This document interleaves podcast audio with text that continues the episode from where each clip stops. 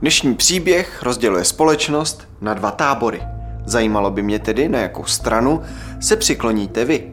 Jedná se o příběh, ve kterém se ze začátku zdá, že je všechno, jak má být.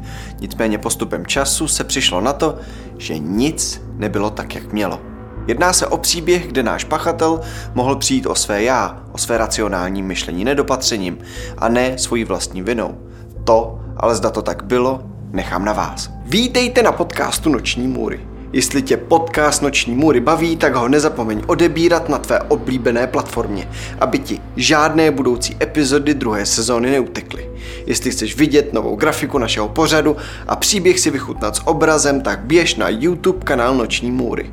Teď už ale k našemu příběhu. Kristen Avery Pittman se narodila jako muž se jménem Christopher Frank Pittman, a to konkrétně 9.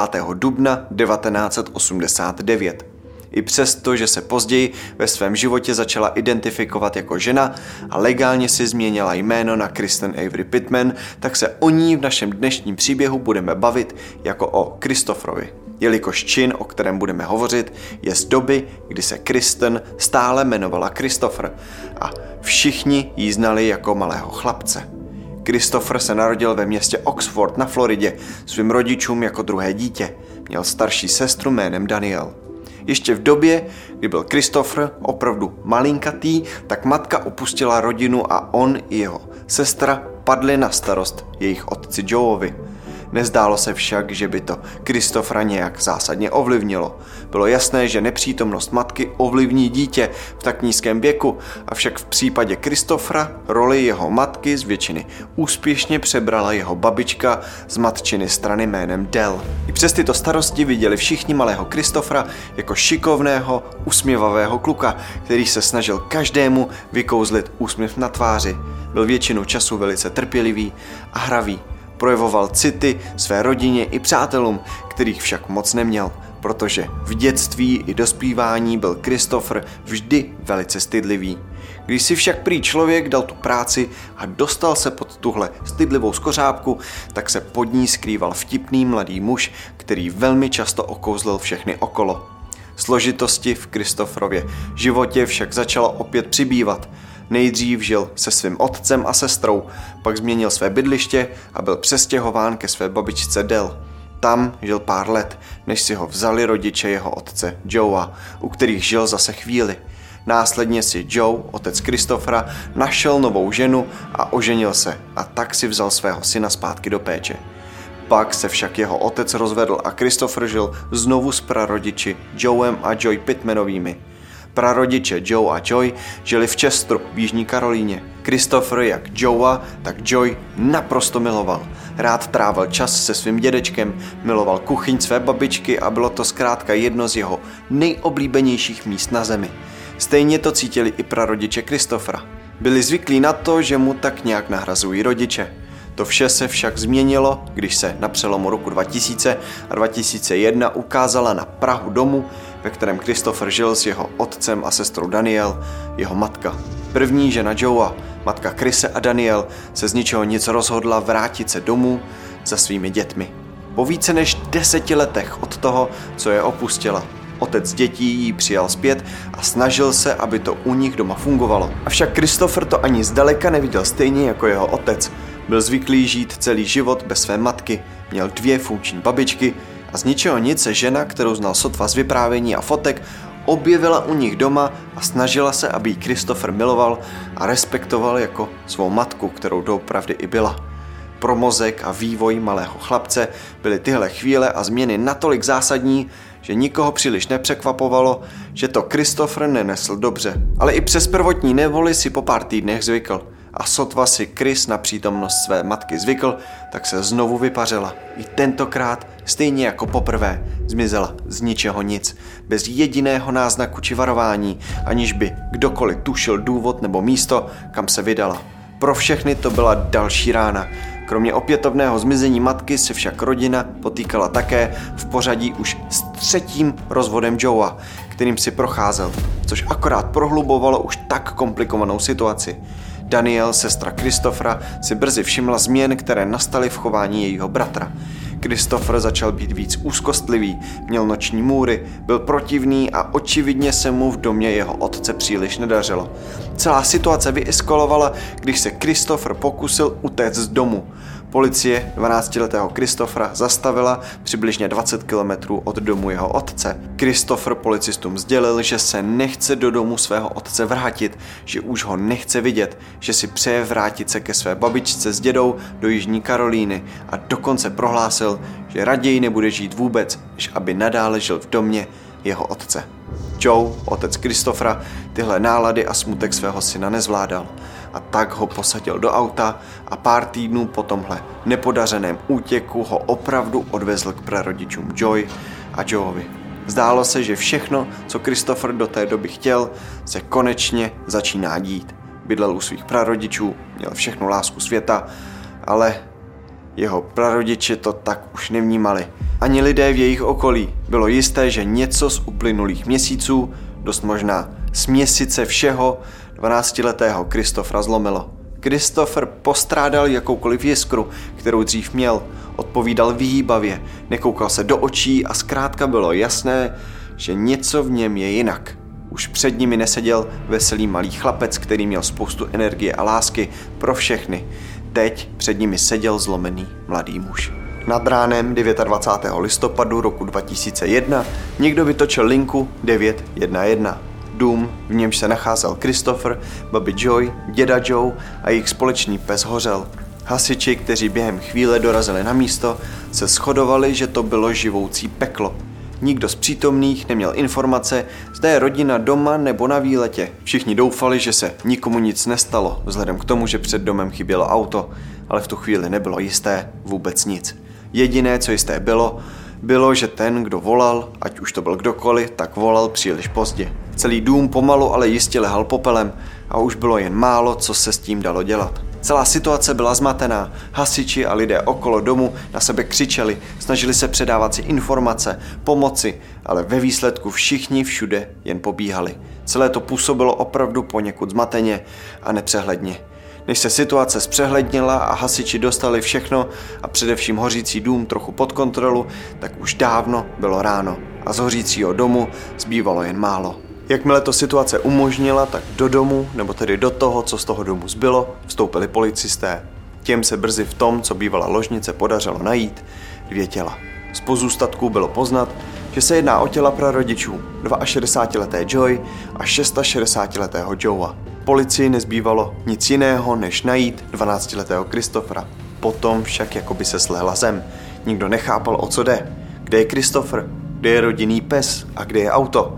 Kristofrovi bylo 12, nebylo tedy možné, aby s autem odjel. Začalo se tedy řešit, zda nejde o únos. Někdy v tom čase se na tísňové lince rozezněl telefon znova. Volal neznámý muž, že v lese více než 50 kilometrů od místa neštěstí viděl pochodovat malého kluka, který zmateně blábolí. Když policie dorazila na místo, tak zjistila, že onen zmatený malý kluk je 12-letý Christopher, který se po lese potuloval s rodinným psem, brokovnicí jeho prarodičů přes rameno a se 33 dolary v kapse. Chris policii zděšeně pověděl, že ho z domu jeho prarodičů unesl velký muž, který předtím, než ho unesl, tak se zbavil jeho prarodičů.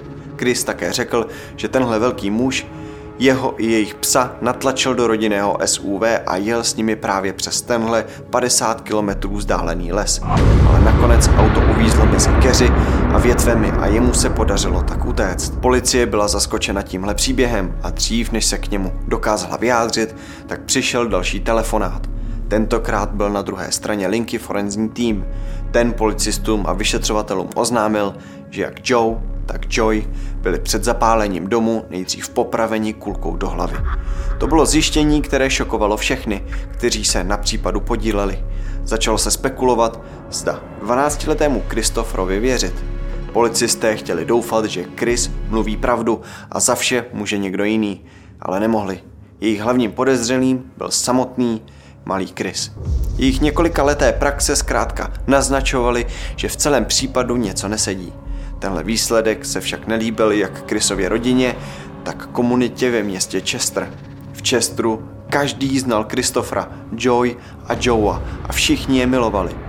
Joy a Joe byli párem laskavých a milujících obyvatel a sousedů. Každý je měl rád a rád se s nimi viděl. Byli usměvaví a přátelští, za to Kristofra zase každý znal už od útlého dětství a nikdo nechtěl věřit, že by byl schopen ublížit dvěma lidem, které miloval ze všeho nejvíc na světě. Ani otec Krise, Joe, nehodlal věřit, že by jeho malý chlapeček byl čehokoliv takového schopný. Nevěřil, že by kdy Krise vůbec napadlo ublížit jeho prarodičům. Nejpodezřelejší však na Krisovi bylo, že policie pod jeho zděšením viděla naprostý klid. Nepůsobil jako chlapec, kterému někdo popravil prarodiče přímo před očima. I proto všichni tušili, že něco není v pořádku. Mohl to však také být pouze chlapců způsob, jak bojoval se šokem, který u něj pravděpodobně nastal. V průběhu vyšetřování byl Christopher přidělen agentce Lucindě McKellar, která měla dlouholetou praxi s prací s dětmi a dokázala v nich jakž takž číst. Lucinda s Christopherem toho dne strávila celé odpoledne. Hráli spolu karty, koukali na televizi, povídali si a Lucy se snažila zachytit cokoliv, co na chlapci nesedí. Avšak jediné, na co v průběhu odpoledne přišla, byl Chrisův nekonečný klid.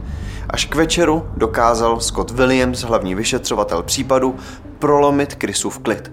Scott na Krise zatlačil ohledně jeho příběhu s velkým mužem, který ho unesl a zabil jeho prarodiče.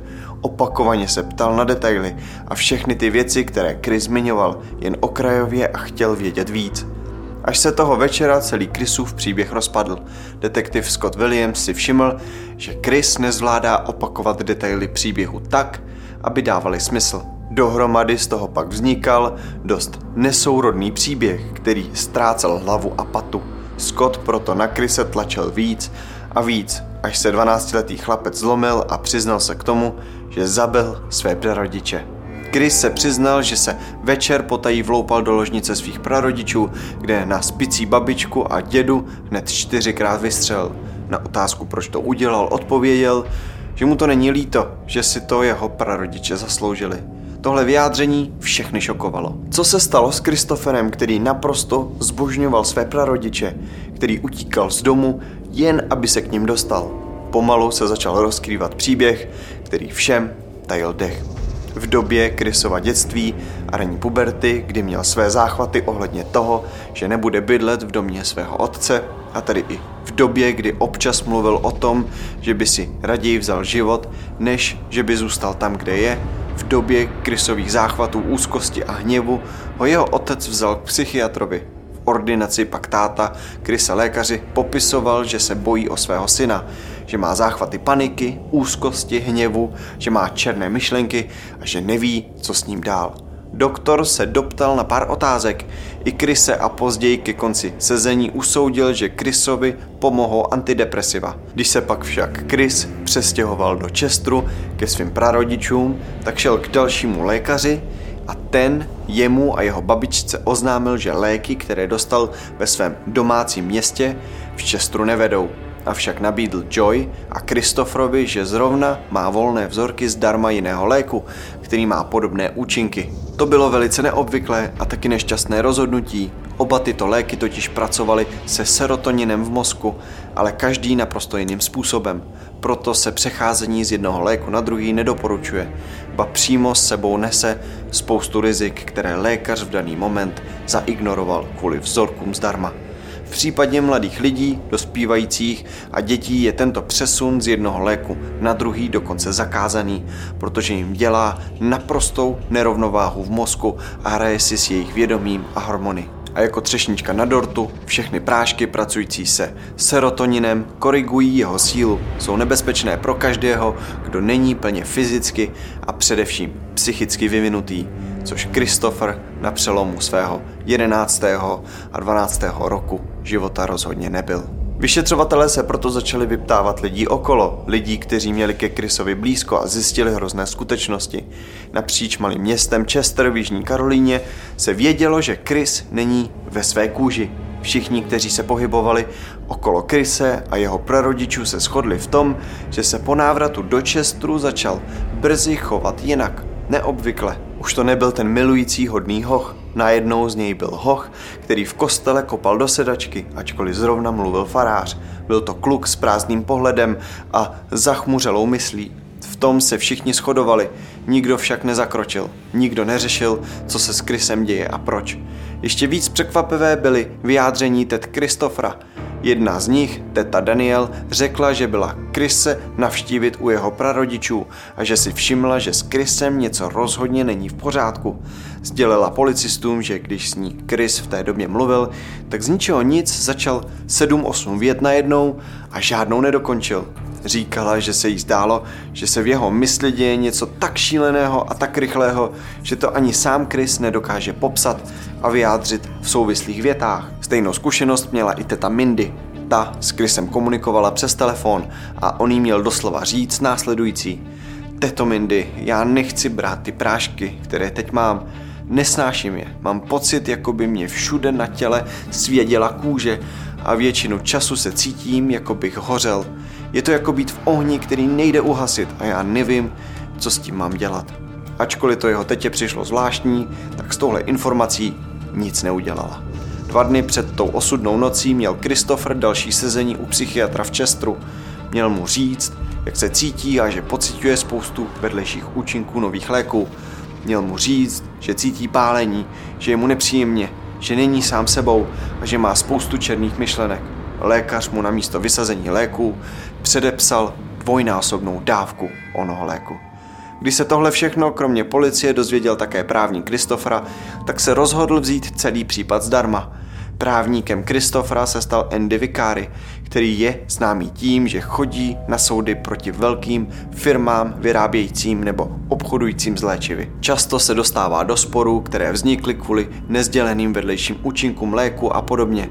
Na otázky o tom, proč to Chris udělal, odpovídal jeho právník docela jednoduše.